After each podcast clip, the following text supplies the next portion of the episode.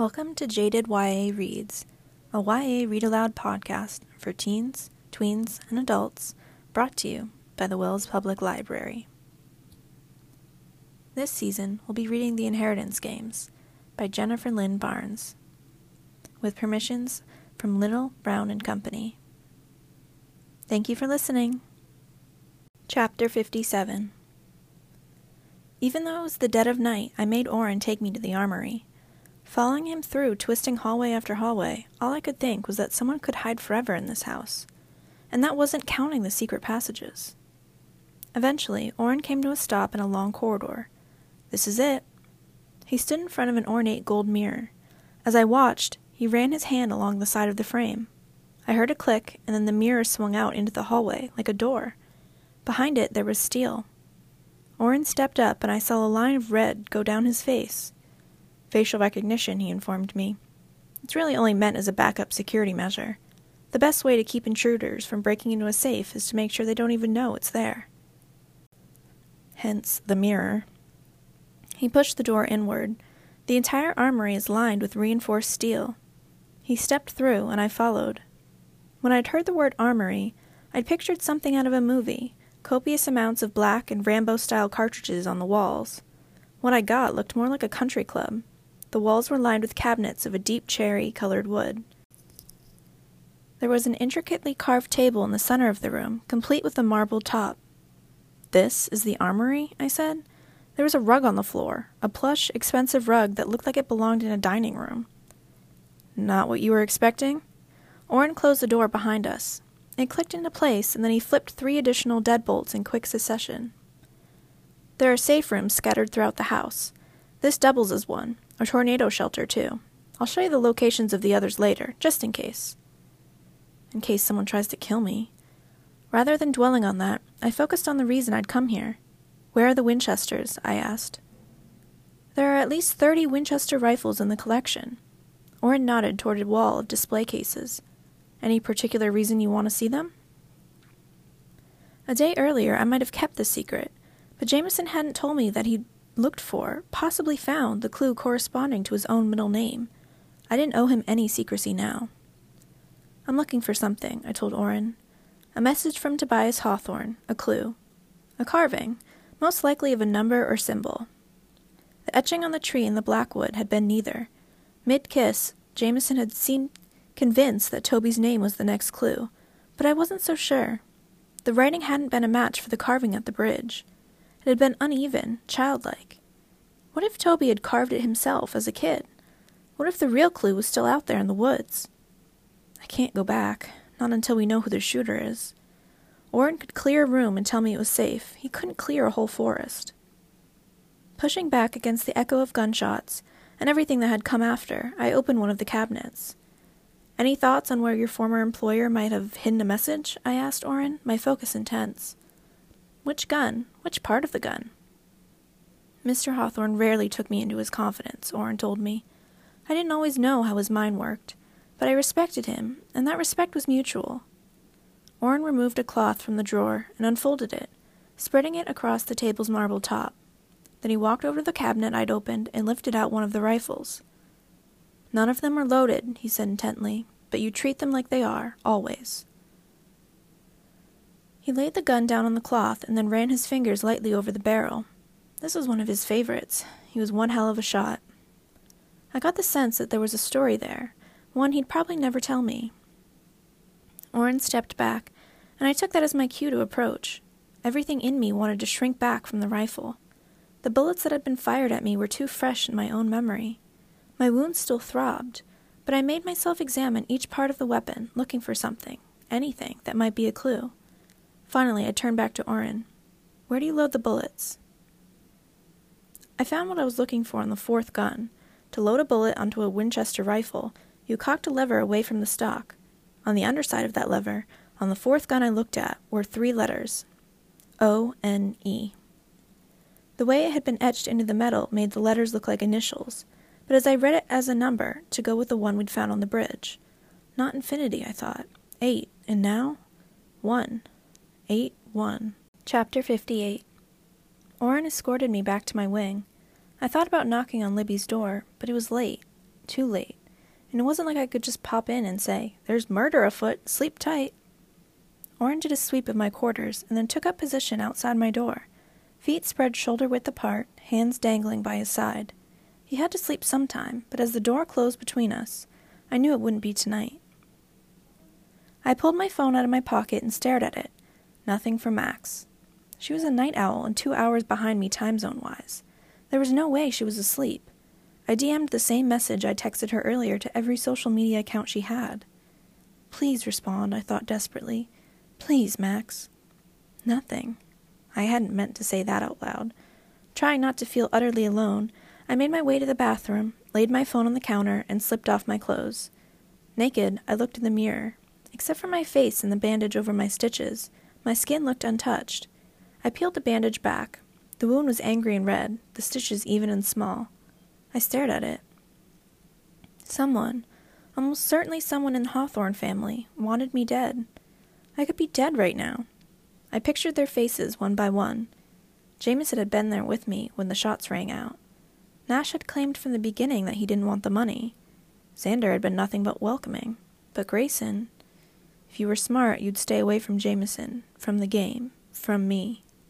He'd warned me. He told me that their family destroyed everything they touched. When I'd asked Rebecca how Emily died, it hadn't been Jameson's name she'd mentioned. Grayson told me it was her heart. I flipped the shower on as hot as it would go and stepped in, turning my chest from the steam and letting the hot water beat against my back. It hurt, but all I wanted was to scrub this entire night off of me. What had happened in the Blackwood, what had happened with Jameson, all of it. I broke down. Crying in the shower didn't count. After a minute or two, I got a hold of myself and turned the water off, just in time to hear my phone ringing. Wet and dripping, I lunged for it. Hello? You had better not be lying about the assassination attempt, or the making out.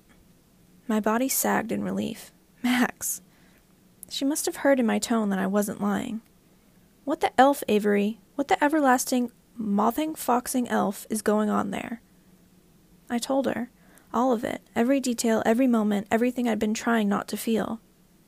You have to get out of there. For once, Max was deadly serious. What? I said. I shivered and finally managed to grab a towel. Someone tried to kill you, Max said with exaggerated patience. So you need to get out of Murderland. Like, now. I can't leave, I said.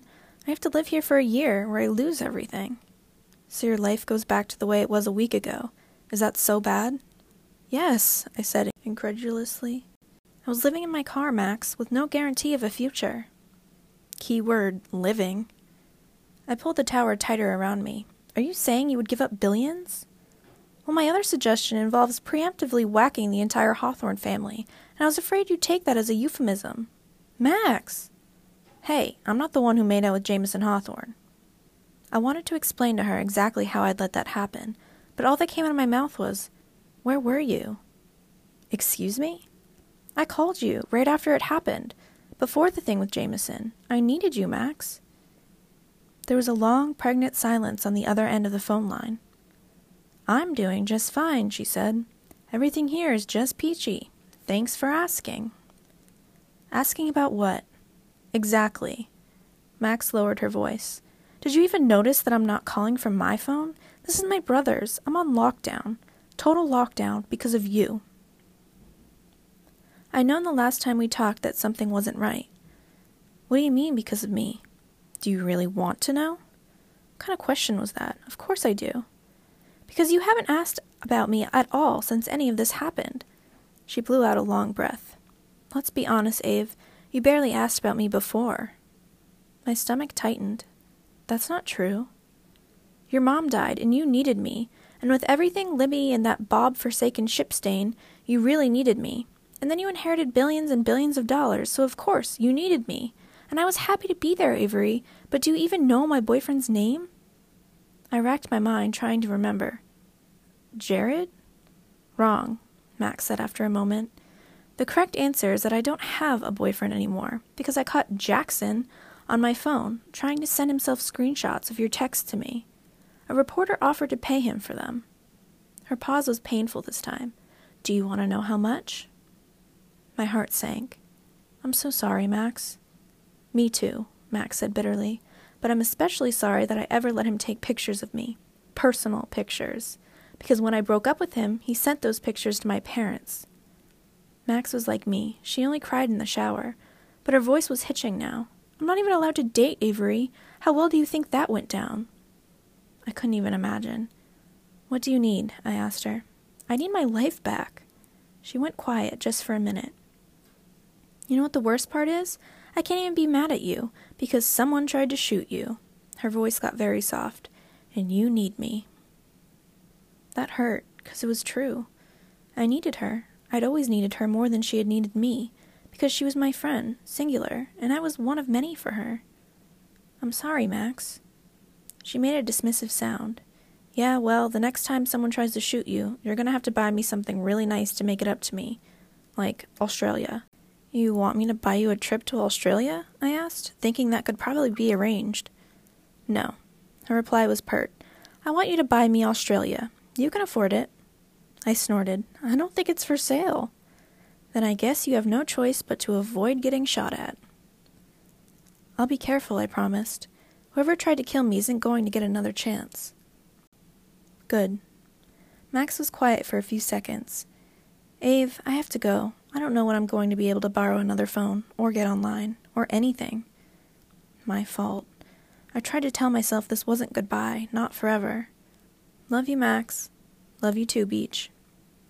After we hang up, I sat there in my towel, feeling like something inside of me had been carved out. Eventually, I made my way back into my bedroom and threw on some pajamas. I was in bed, thinking about everything Max had said, wondering if I was a fundamentally selfish or needy person, when I heard a sound like scratching in the walls. I stopped breathing and listened. There it was again, the passageway. Jameson? I called out. He was the only one who'd used this passage into my room, or at least the only one I knew of.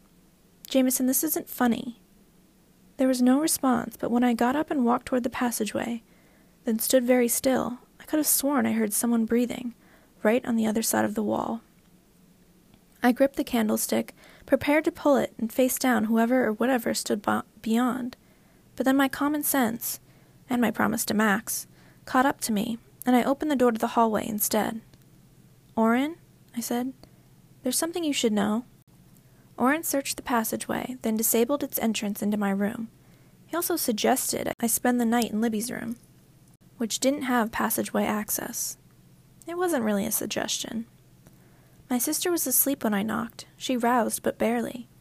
I crawled into bed with her, and she didn't ask why. After my conversation with Max, I was fairly certain I didn't want to tell her. Libby's entire life had already been turned upside down because of me. Twice. First when my mom had died, then all of this. She'd already given me everything. She had her own issues to deal with. She didn't need mine.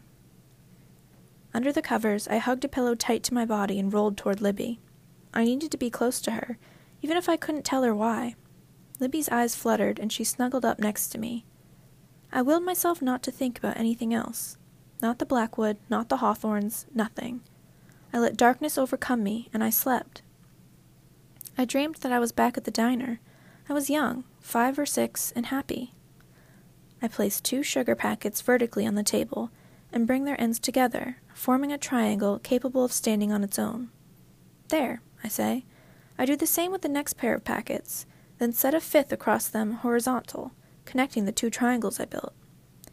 Avery Kylie Grambs, my mom appears at the end of the table, smiling. What have I told you about building castles out of sugar? I beam back at her. It's only worth it if you can go five stories tall. I woke with a start. I turned over, expecting to see Libby, but her side of the bed was empty. Morning light was streaming in through the windows. I made my way to Libby's bathroom, but she wasn't there either. I was getting ready to go back to my room and my bathroom when I saw something on the counter Libby's phone. She'd missed texts, dozens of them, all from Drake. There were only three, the most recent, that I could read without a password. I love you. You know I love you, Libby mine. I know that you love me. Chapter 59 Oren met me in the hall the second I left Libby's suite. If he'd been up all night, he didn't look it. A police report has been filed, he reported, discreetly. The detectives assigned to the case are coordinating with my team. We're all in agreement that it would be to our advantage, at least for the moment, if the Hawthorne family does not realize there is an investigation. Jameson and Rebecca have been made to understand the importance of discretion. As much as you can, I'd like you to proceed as though nothing has happened. Pretend I hadn't had a brush with death the night before. Pretend everything was fine. Have you seen Libby? I asked. Libby isn't fine. She went down for breakfast about half an hour ago. Oren's tone gave away nothing. I thought back to those texts, and my stomach tightened. Did she seem okay?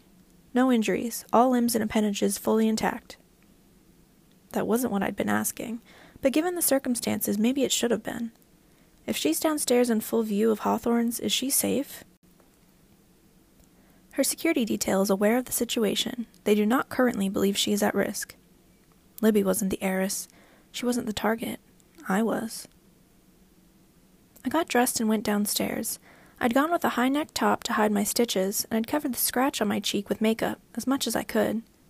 In the dining room, a selection of pastries had been set out on the sideboard. Libby was curled up in a large accent chair in the corner of the room.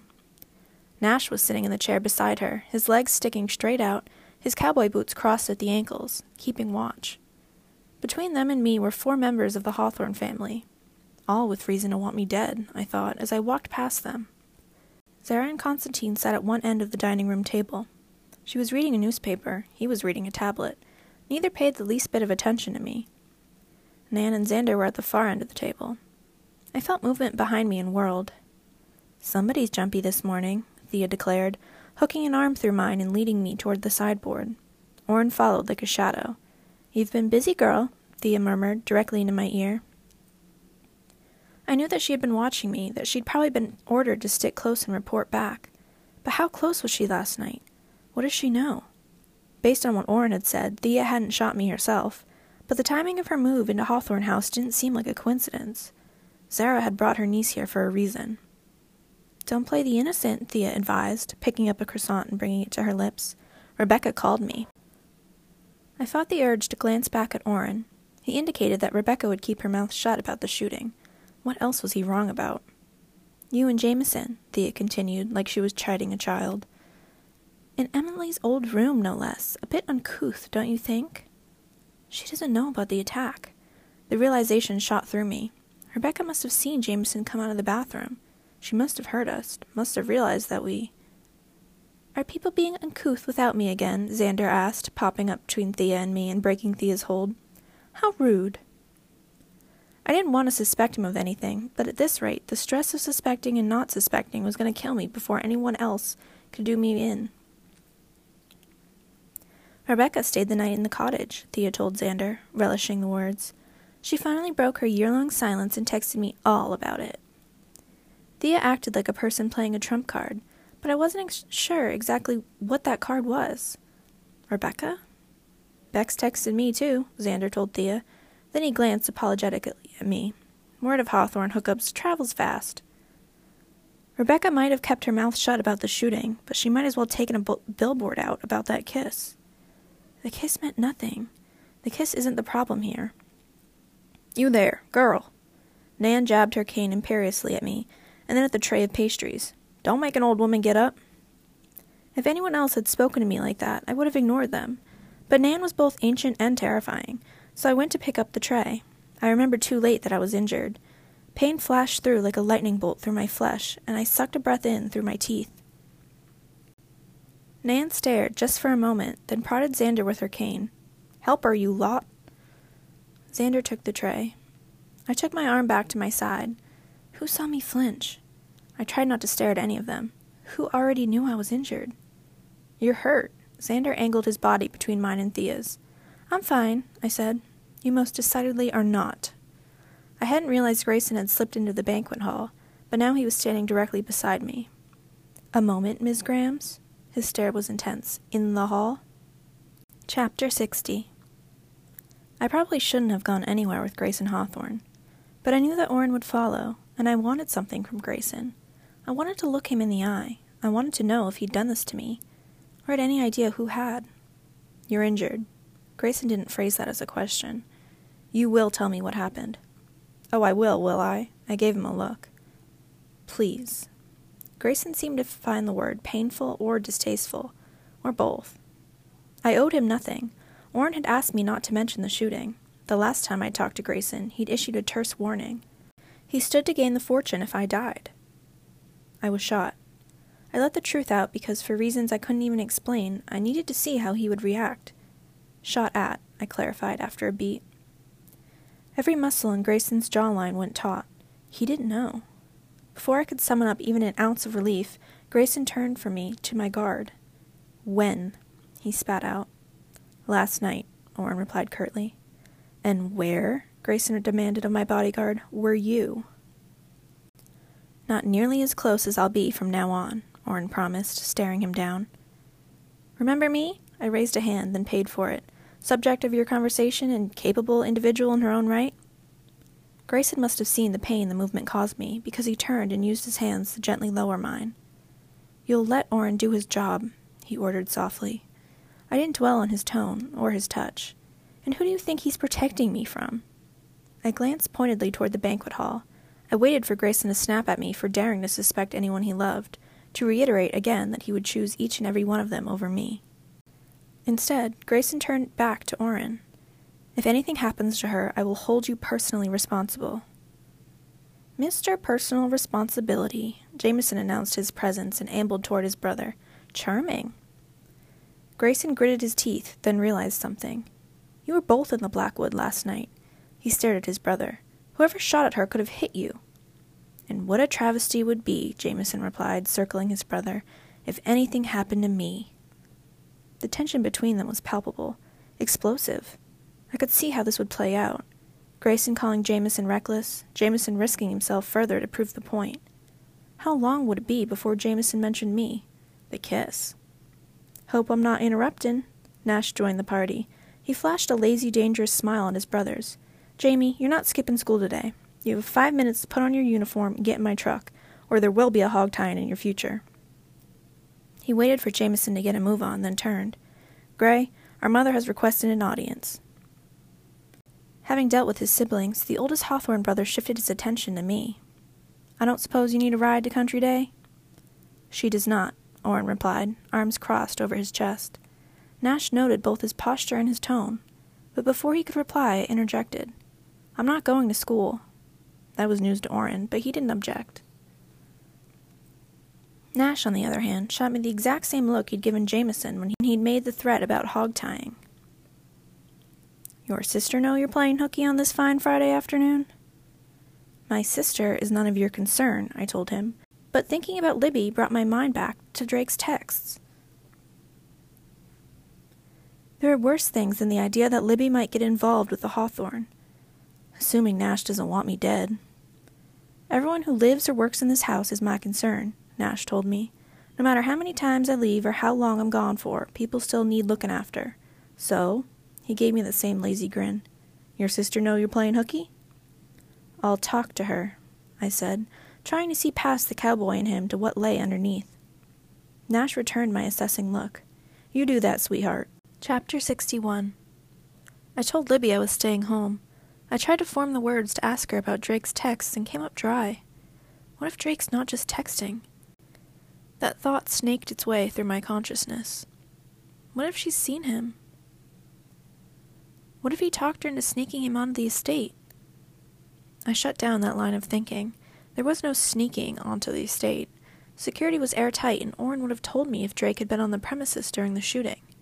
He would have been the top suspect, or at least close to it.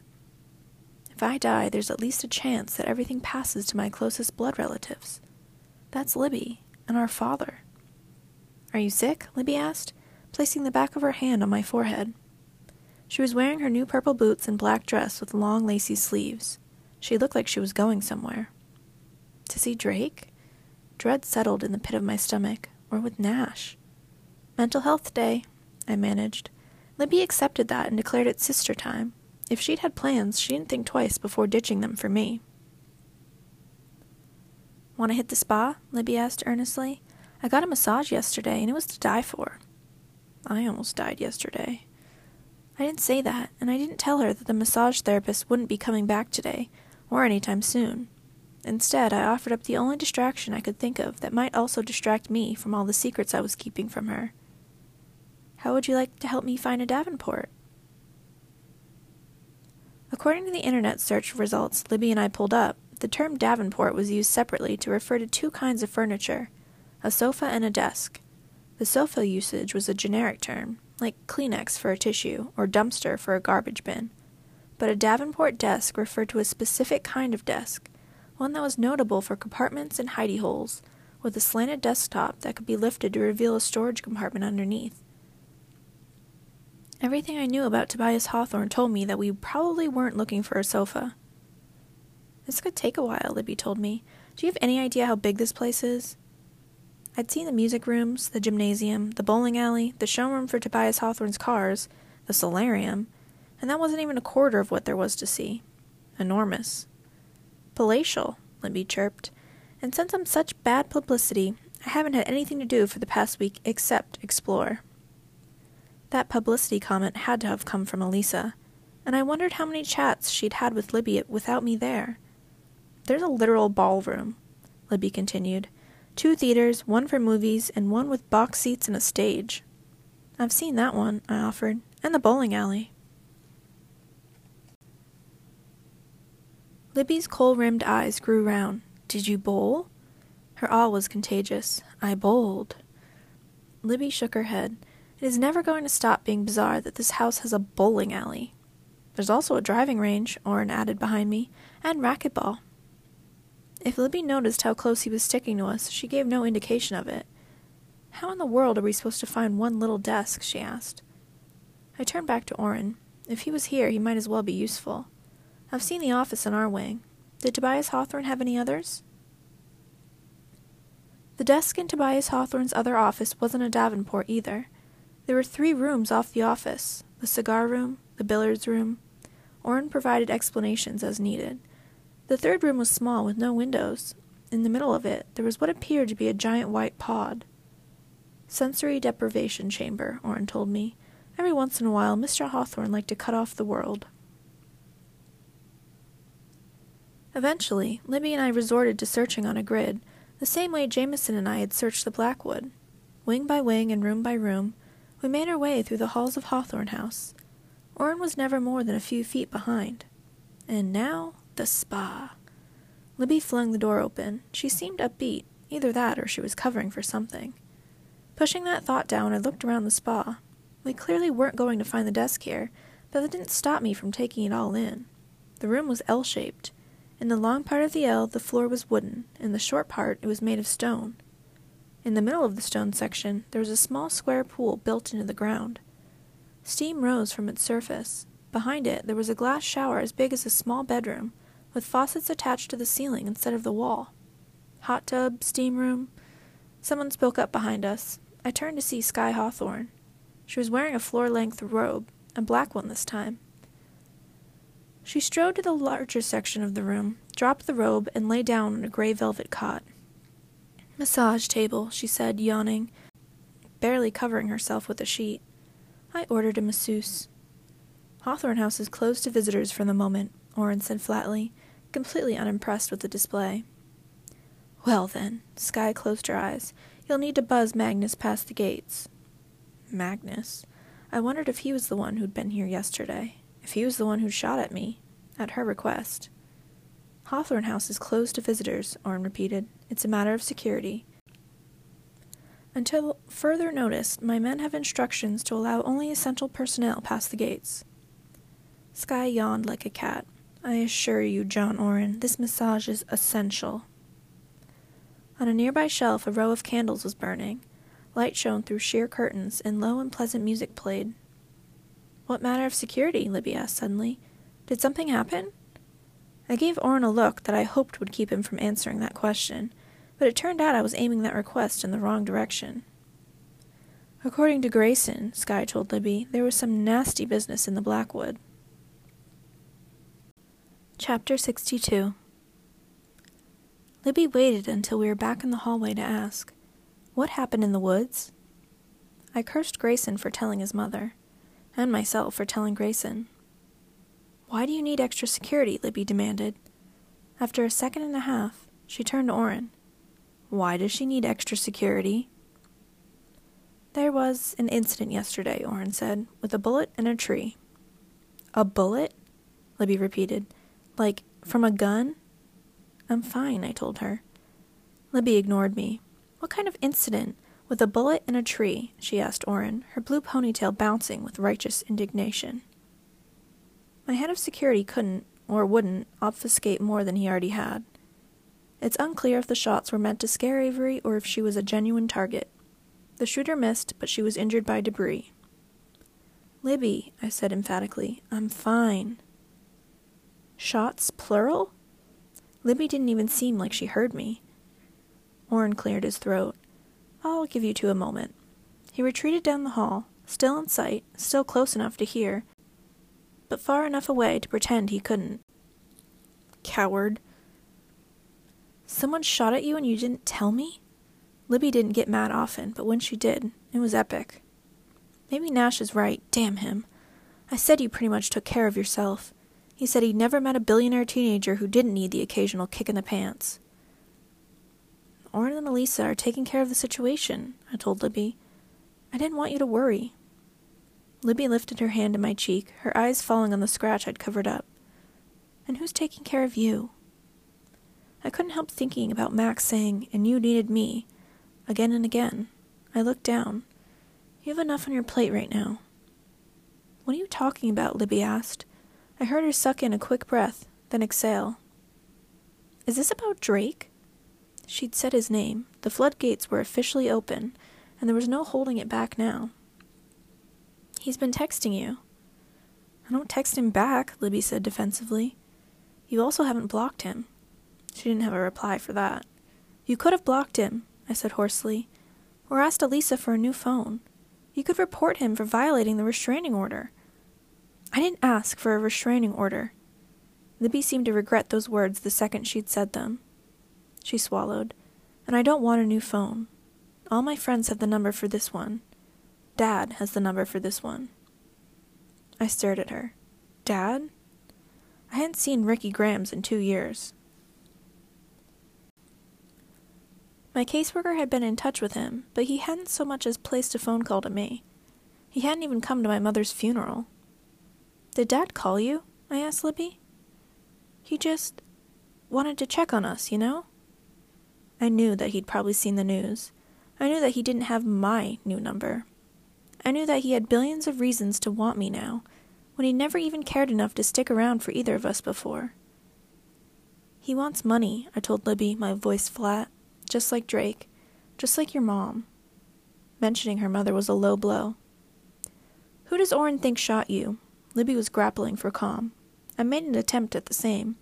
The shots were fired from inside the walls of the estate, I said, repeating what I'd been told. Whoever shot me had access. That's why Oren's tightening security, Libby said, the gears in her head turning behind her kohl lined eyes. Essential personnel only. Her dark lips fixed themselves into a thin line. You should have told me. I thought about the things she hadn't told me.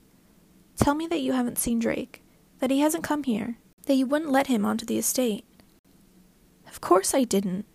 Libby went silent. I wasn't sure if she was trying not to yell at me, or not to cry.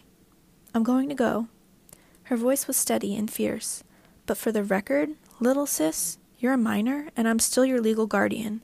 The next time someone tries to shoot you, I damn well want to know.